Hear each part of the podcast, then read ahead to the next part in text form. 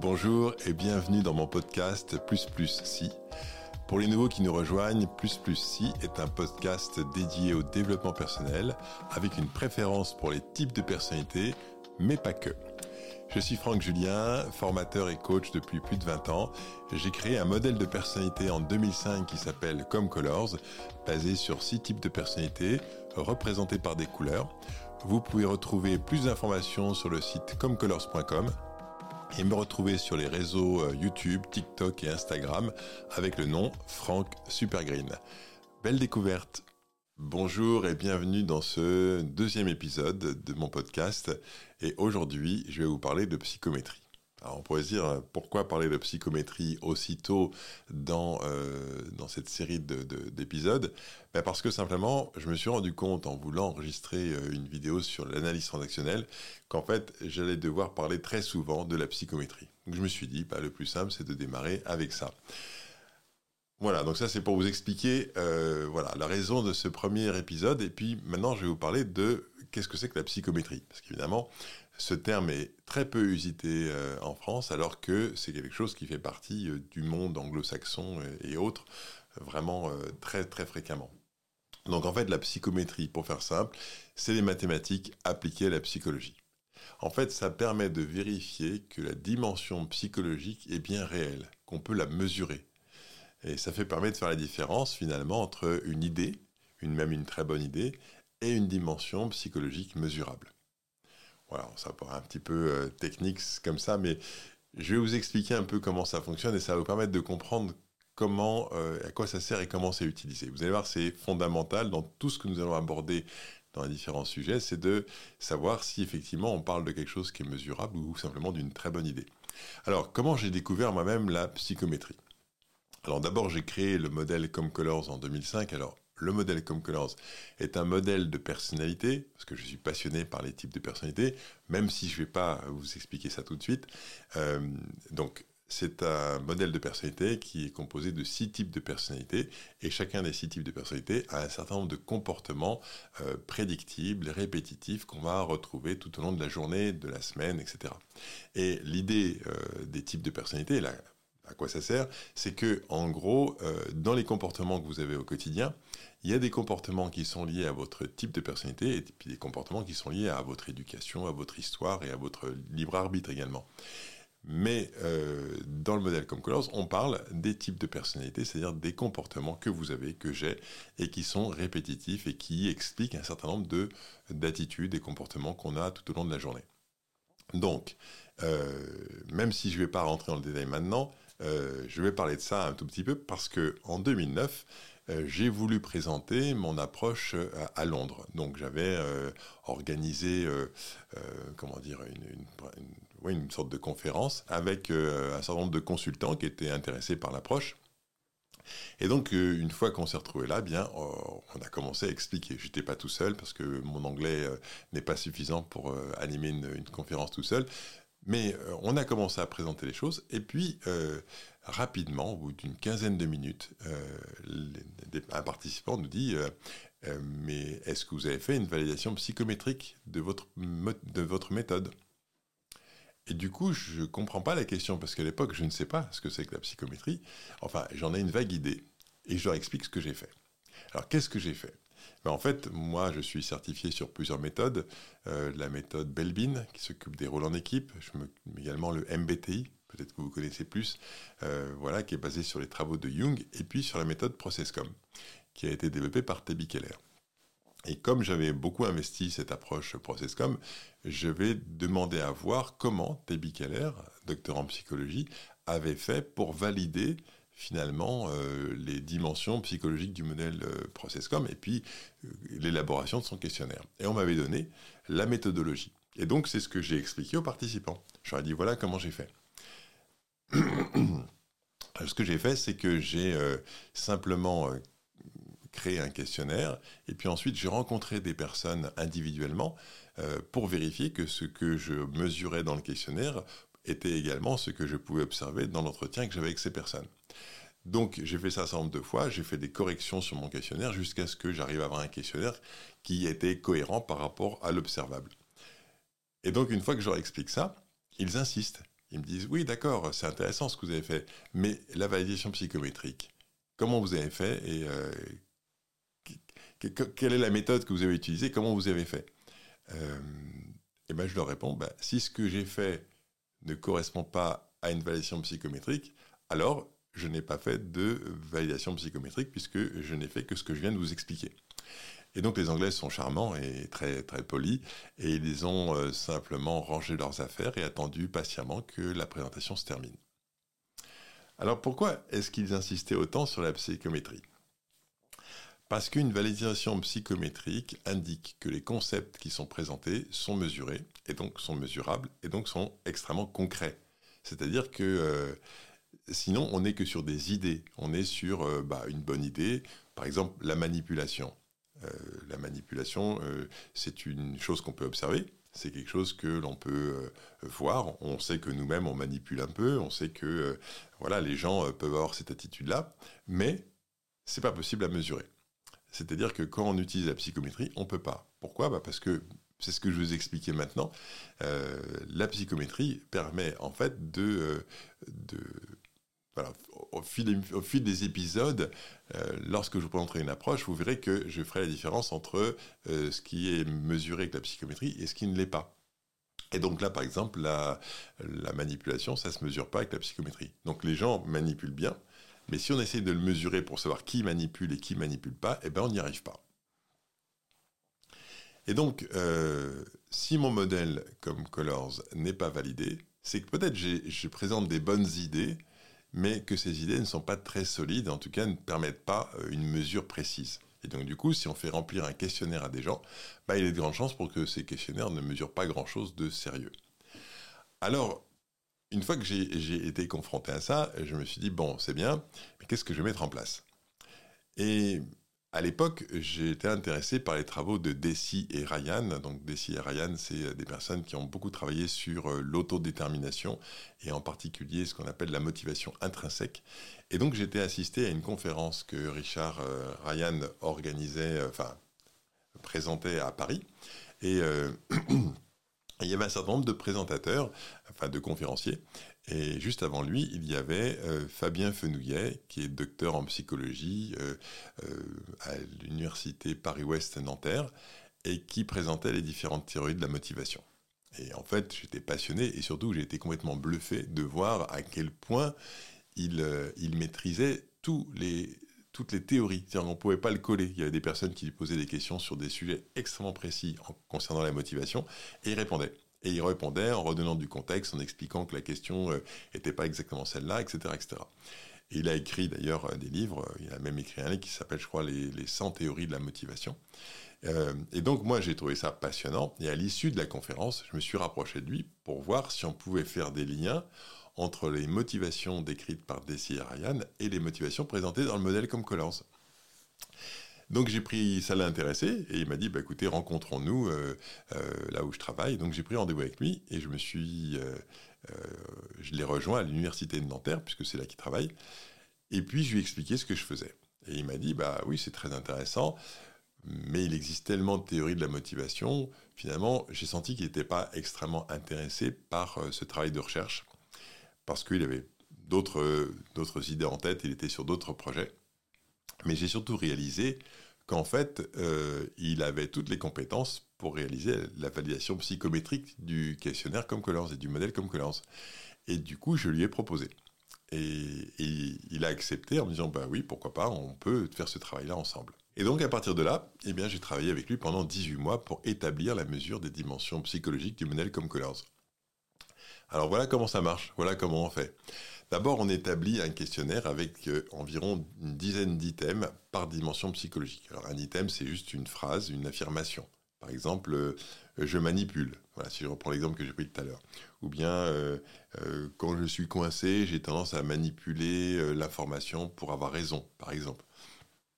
Voilà, il faut, écrire une dizaine de phrases, d'items, qui sont en lien avec la dimension psychologique qu'on veut mesurer.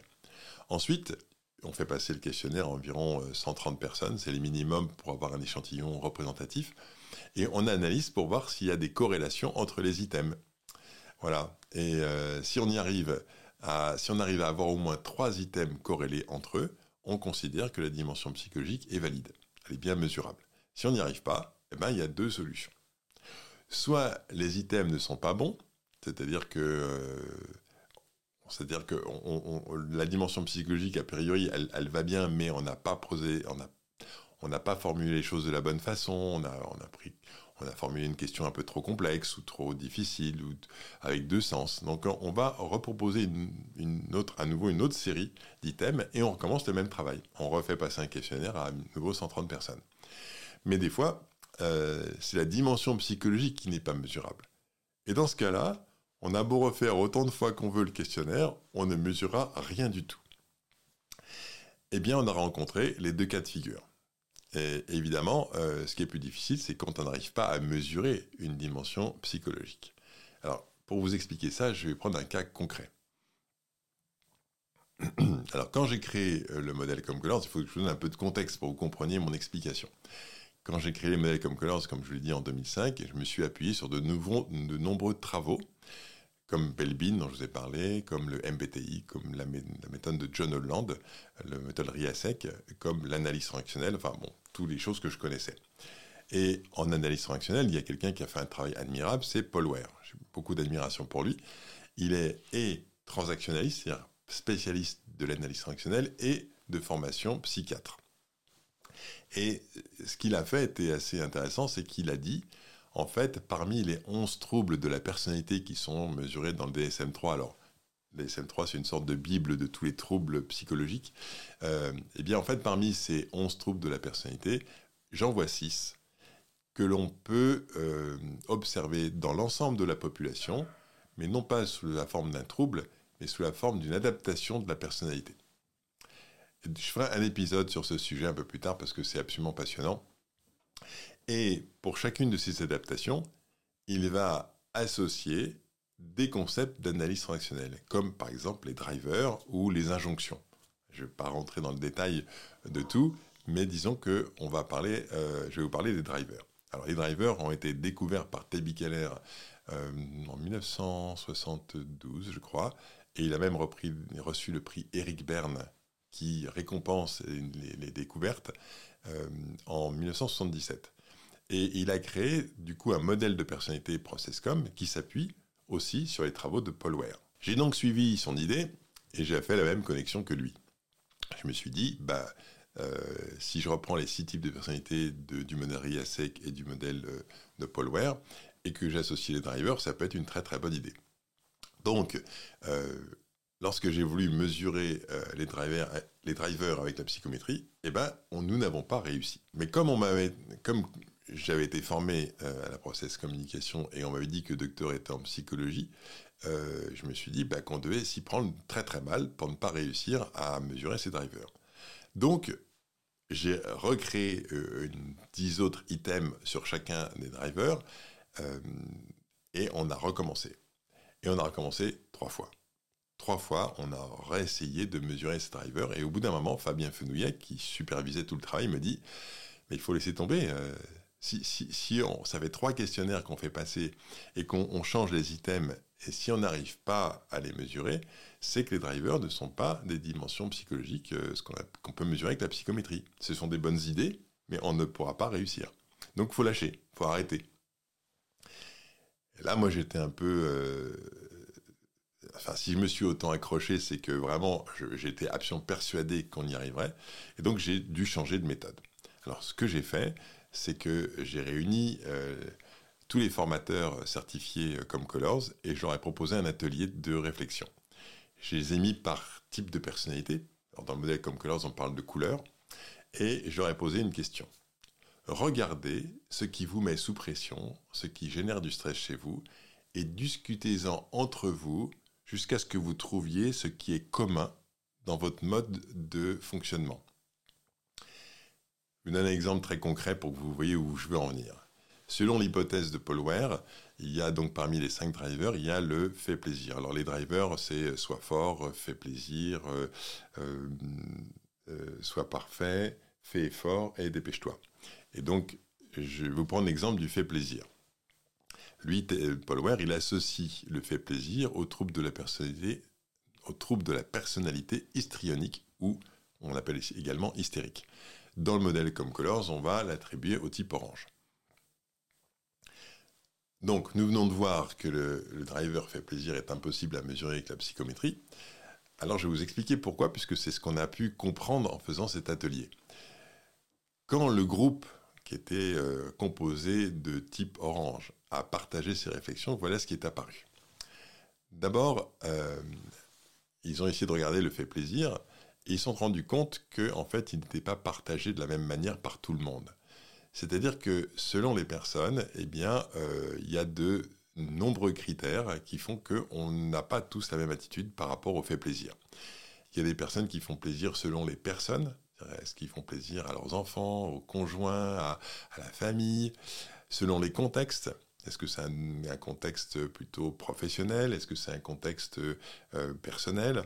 Euh, Et selon les types de relations. Est-ce que c'est une relation qui compte beaucoup pour moi? Est-ce que c'est une relation qui compte pas beaucoup pour moi? Et donc, en fonction de ces différents critères, eh bien, en fait, ils se sont aperçus qu'ils n'avaient pas du tout la même façon de se comporter. Par exemple, si je rentre un peu plus dans le concret, est-ce que je peux faire plaisir à mes enfants, mais pas à mes collègues de bureau, par exemple? Et puis, il y a des jours où j'ai envie de faire plaisir, et puis d'autres pas. Et puis, je fais plaisir dans le cercle familial, mais pas à l'extérieur. Je donne quelques exemples de situations où en fait on ne va pas avoir la même attitude. C'est pour cette raison que la, psychométrie n'arrive pas à mesurer le comportement, euh, le fait plaisir. Parce que euh, pour, pouvoir, pour que la psychométrie puisse mesurer euh, une chose, il faut que le comportement soit répétitif, permanent, et qu'il ne change pas en fonction des situations, des contextes ou de l'interlocuteur. Donc, Maintenant que vous avez compris pourquoi ça ne marchait pas, je reviens à mon groupe de type orange qui, après avoir échangé, euh, partagent ce qu'ils ont observé. Et il y a une chose qui s'est révélée être commun à tous, c'est le fait de faire passer les désirs des autres avant les siens. Vous allez vous dire, vous allez me dire, il n'y a pas une énorme différence entre euh, faire plaisir et puis faire passer les désirs des autres avant les siens. Eh bien, en fait, si, il y a une très très grosse différence. C'est que autant tout le monde peut répondre assez facilement qu'il fait plaisir, et en fonction des contextes, des situations, bah, tout le monde le fait, plus ou moins, et, selon les contextes. Autant, si vous demandez à quelqu'un, est-ce que vous faites passer les désirs des autres avant les vôtres Et eh bien là, on arrive à avoir peu de personnes qui répondent à ça. Vous, par exemple, il est probable que vous aimiez faire plaisir, d'accord? Euh, Certains de vous, d'ailleurs, le font très souvent, d'autres beaucoup moins. Mais combien d'entre vous, hein, vous qui écoutez ce podcast, combien d'entre vous euh, euh, décidez de laisser tomber une activité qui vous tient à cœur, que vous adorez, pour rendre service à quelqu'un? Eh bien, vous êtes déjà beaucoup moins nombreux. Et, là, on arrive à mesurer qu'il y a toujours les mêmes personnes qui font ça. Et c'est là qu'on va pouvoir dire, ben, on va pouvoir mesurer précisément ce comportement-là. Donc autant le fait plaisir, c'est un peu tout le monde, et donc du coup on mesure rien de précis. Autant là, ce que je viens d'expliquer, faire passer les désirs des autres avant les siens, eh ben il n'y a que certaines personnes qui font ça et qui le répètent inlassablement tout au long de leur vie. Donc je suis retourné voir Fabien Fenouillet et je lui ai soumis une, dix nouveaux items qui cette fois-ci allaient mesurer euh, bah, le fait de faire passer les désirs des autres avant les siens. Donc cette nouvelle dimension psychologique. Et nous avons pu établir les corrélations avec trois items du premier coup. C'est-à-dire que immédiatement, ça a marché. Et donc du coup, bah, là je vous ai parlé de ce groupe de type orange qui avait réfléchi sur ce sujet-là, mais j'avais posé plein de questions pour tout ce que j'arrivais pas à mesurer, et j'ai appliqué la même logique avec toutes les dimensions que nous ne mesurions pas correctement, et ça a parfaitement fonctionné. C'est-à-dire que dès qu'on pose le vrai sujet, c'est-à-dire quelque chose qui est commun à tous, à ce moment-là, la psychométrie fonctionne. Vous voyez la différence entre les deux? Donc ça veut dire que la psychométrie permet de vraiment identifier très précisément ce que certaines personnes font absolument en permanence, de façon régulière, répétitive, et tout le monde fait comme ça, ou tout le monde ne fait pas comme ça. C'est-à-dire que quand vous voulez mesurer une dimension psychologique qui est vraiment validée au niveau psychométrique, les gens peuvent se positionner très clairement en disant oui, je suis comme ça, ou oui, de temps en temps, je suis comme ça, ou non, je ne suis pas comme ça. C'est clair. Alors que quand vous prenez une dimension qui n'est pas mesurée par la psychométrie, eh ben, on est dans un flou artistique. Donc, nous avons, une fois qu'on avait terminé tout ça, on a ensuite réalisé un dernier questionnaire avec toutes les dimensions psychologiques du modèle Comcolor, soit 24 dimensions, euh, et le travail était terminé. C'est ce qu'on appelle avoir fait une analyse factorielle exploratoire. C'est-à-dire qu'on est parti à la découverte de, de différentes, euh, différents facteurs et on essaye de les mesurer précisément. Donc dans le modèle Comcolor, il y en a 24 qu'on a parfaitement mesurés. Donc, avant de continuer, je voudrais revenir sur une chose qui peut-être vous chagrine dans ce que je viens de vous rencontrer, et moi, ça m'a beaucoup chagriné. Comment Tebi Keller, docteur en psychologie, a pu élaborer des drivers qui ne sont pas validés par la psychométrie Parce que, autant en France, on parle peu de psychométrie, mais Tebi Keller est, américain, et aux États-Unis, c'est la base de toute recherche en psychologie. En France aussi d'ailleurs, mais c'est la base. On ne peut pas parler de ça, on ne peut pas parler de psychologie si ce n'est pas mesuré. Eh bien, euh, j'ai fait des recherches sur Tabi Keller et je me suis aperçu qu'il n'avait jamais suivi de cursus universitaire en psychologie. J'ai découvert de deux manières. La première, c'est dans son livre qui s'appelle The Process Therapy Model. Euh, il explique qu'il a d'abord, en fait, il explique carrément en deuxième page, euh, carrément son, son, cursus universitaire. Il dit que d'abord, il a suivi une licence en littérature anglaise, et puis ensuite, il a bifurqué vers le monde de l'éducation, euh, et il a eu un Master 1 et un Master 2 en tant qu'éducateur.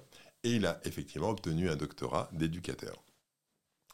Du coup, je suis allé sur euh, l'université de Purdue aux, États-Unis. Euh, et effectivement, il a bien obtenu un doctorat dans le domaine de l'éducation. mais moi, j'ai été formé au modèle Processcom et on m'avait dit qu'il était docteur en psychologie.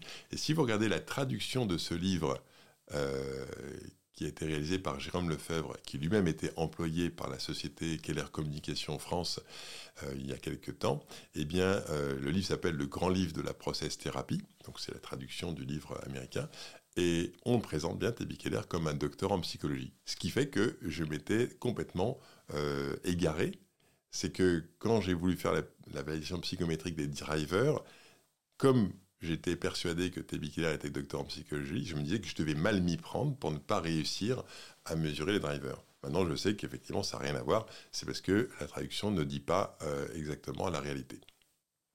Donc revenons maintenant à la psychométrie. La psychométrie mesure ce qui est commun, ce qu'on le retrouve dans l'ensemble de la population. C'est-à-dire que si on n'arrive pas à mesurer le fait plaisir, c'est que ce n'est pas un comportement j'allais dire, intrinsèque, c'est un comportement que la personne possède vraiment à l'intérieur d'elle-même. C'est trop contextuel, euh, la façon d'être dans le fait plaisir, et c'est trop situationnel, c'est-à-dire que ça dépend trop des événements, des personnes, des relations. Donc, quand vous répondez à un questionnaire sur des dimensions qui ne sont pas mesurées par la psychométrie, eh ben, le résultat est flou, pas clair, très aléatoire. Mais il y a une chose, il y a, alors voilà, donc je, termine avec ça, mais en fait, on n'a pas complètement terminé quand on parle de psychométrie, parce qu'il y a une autre chose qu'on doit absolument mesurer en psychométrie, c'est ce qu'on appelle la validation temporelle. C'est-à-dire, est-ce que les personnes répondent de manière identique si elles répondent deux fois au même questionnaire? Et pour réussir à mesurer ça, bah, c'est extrêmement simple, on demande à des personnes qui ont déjà répondu à un questionnaire de répondre une seconde fois. Il faut laisser un petit peu de temps entre les deux, parce que si vous faites répondre au questionnaire et puis dix minutes plus tard, la personne recommence, bon là, ça n'a pas beaucoup de sens. Mais globalement, on va laisser passer 3-4 euh, jours, ou une dizaine de jours, et on redemande à la personne de répondre à nouveau au questionnaire. Voilà. Et on mesure que les personnes répondent de manière cohérente deux fois de suite de la même manière, alors on a bien une validité temporelle. Évidemment, cette étape arrive après le travail d'analyse factorielle. Sinon, si on reprend mon exemple sur le fait plaisir, vous, vous doutez bien que euh, si on n'a pas réussi à mesurer clairement ce comportement, il y a très peu de chances pour qu'ensuite les personnes répondent deux fois de la même façon si on leur soumet deux fois le même questionnaire. donc voilà, et donc la, validation temporelle est très importante parce que ça veut dire que si vous avez, euh, euh, comment dire, ça veut dire que votre questionnaire tient la route. C'est-à-dire que vous pouvez répondre à différents moments de la journée, pour, à, différentes... Euh, euh, comment dire vous pouvez, Parce que c'est vrai que quand vous répondez à un questionnaire, vous pouvez répondre au travail, vous pouvez répondre à la maison, vous pouvez répondre avec du bruit autour de vous ou dans un silence. Euh, le, ça va avoir un impact. Donc la validité temporelle permet de se dire que l'environnement, le contexte ne va pas avoir une incidence trop importante sur le résultat qu'on va obtenir. Donc évidemment, on a réussi à mesurer cette validation temporelle. On a même été euh, euh, faire une validation, euh, comment dire, une analyse factorielle confirmatoire, mais j'y reviendrai dans un autre, une épisode parce que ça sera un peu long à expliquer et ça ne ça vous donnerait pas d'informations complémentaires pour comprendre ce que c'est que la psychométrie. donc si je reviens maintenant à mon expérience de Londres, devant les consultants anglais. Lorsqu'ils me demandent si le modèle comme Colors a fait l'objet d'une validation psychométrique, qu'est-ce qu'ils veulent faire? Ils veulent simplement s'assurer qu'ils ne vont pas mettre de l'argent et du temps pour, former, pour se former sur une base qui n'est pas solide. En fait, ils se disent, pourquoi j'irais investir sur ce modèle comme Colors si je n'ai pas la certitude que derrière, euh, ce que je vais ensuite partager, enseigner, est vraiment euh, vérifié et vérifiable? Donc en 2013, donc une fois que j'ai eu terminé tout ce travail, donc j'ai fait cette première présentation à Londres en 2009. En 2010 et en 2011, pendant 18 mois, je travaillé avec Fabien Fenouillet sur l'évaluation psychométrique du modèle Comcolors. Et donc en 2013, je suis retourné, cette fois-ci, présenter euh, le modèle Comcolors, euh, une fois que l'évaluation psychométrique était terminée, à Milan, à Londres, à Düsseldorf, à Barcelone. Et à chaque fois, ça c'est quand même impressionnant, à chaque fois au bout de 10-15 minutes. C'est-à-dire qu'une fois que les personnes ont commencé à se projeter, à se dire Ah ouais, c'est intéressant, euh, c'est pas mal, et peut-être qu'effectivement je pourrais me poser la question de savoir si je vais me former ou pas à ce modèle, eh bien euh, la question sur la validation psychométrique a été posée systématiquement. C'est-à-dire que dès que vous quittez la France, je dis ça parce qu'en France c'est une question qu'on ne se pose pas, mais dès que vous quittez la France, c'est une question absolument essentielle, c'est-à-dire qu'un consultant, un formateur, un coach n'ira jamais s'engager sur une formation sans avoir vérifié au préalable que la base sur laquelle on va s'appuyer est solide. Vous comprenez maintenant pourquoi je vous parle de psychométrie aussitôt dans le parcours des différents épisodes que je vais vous présenter, parce que évidemment j'y ferai référence, pas tout le temps, mais quand même relativement souvent, et ça, sera, ça me permettra de ne plus avoir à vous en parler, mais que vous puissiez aller chercher l'information au bon endroit, au quoi, quand vous en aurez besoin. Voilà, j'espère que cette explication vous aura euh, plu et que vous avez pu me suivre dans ce parcours de découverte de ma propre découverte de la psychométrie et ensuite de la mise en place et de l'utilité de cette psychométrie. Voilà, bah écoutez, euh, à bientôt et à très bientôt pour un prochain épisode. Portez-vous bien.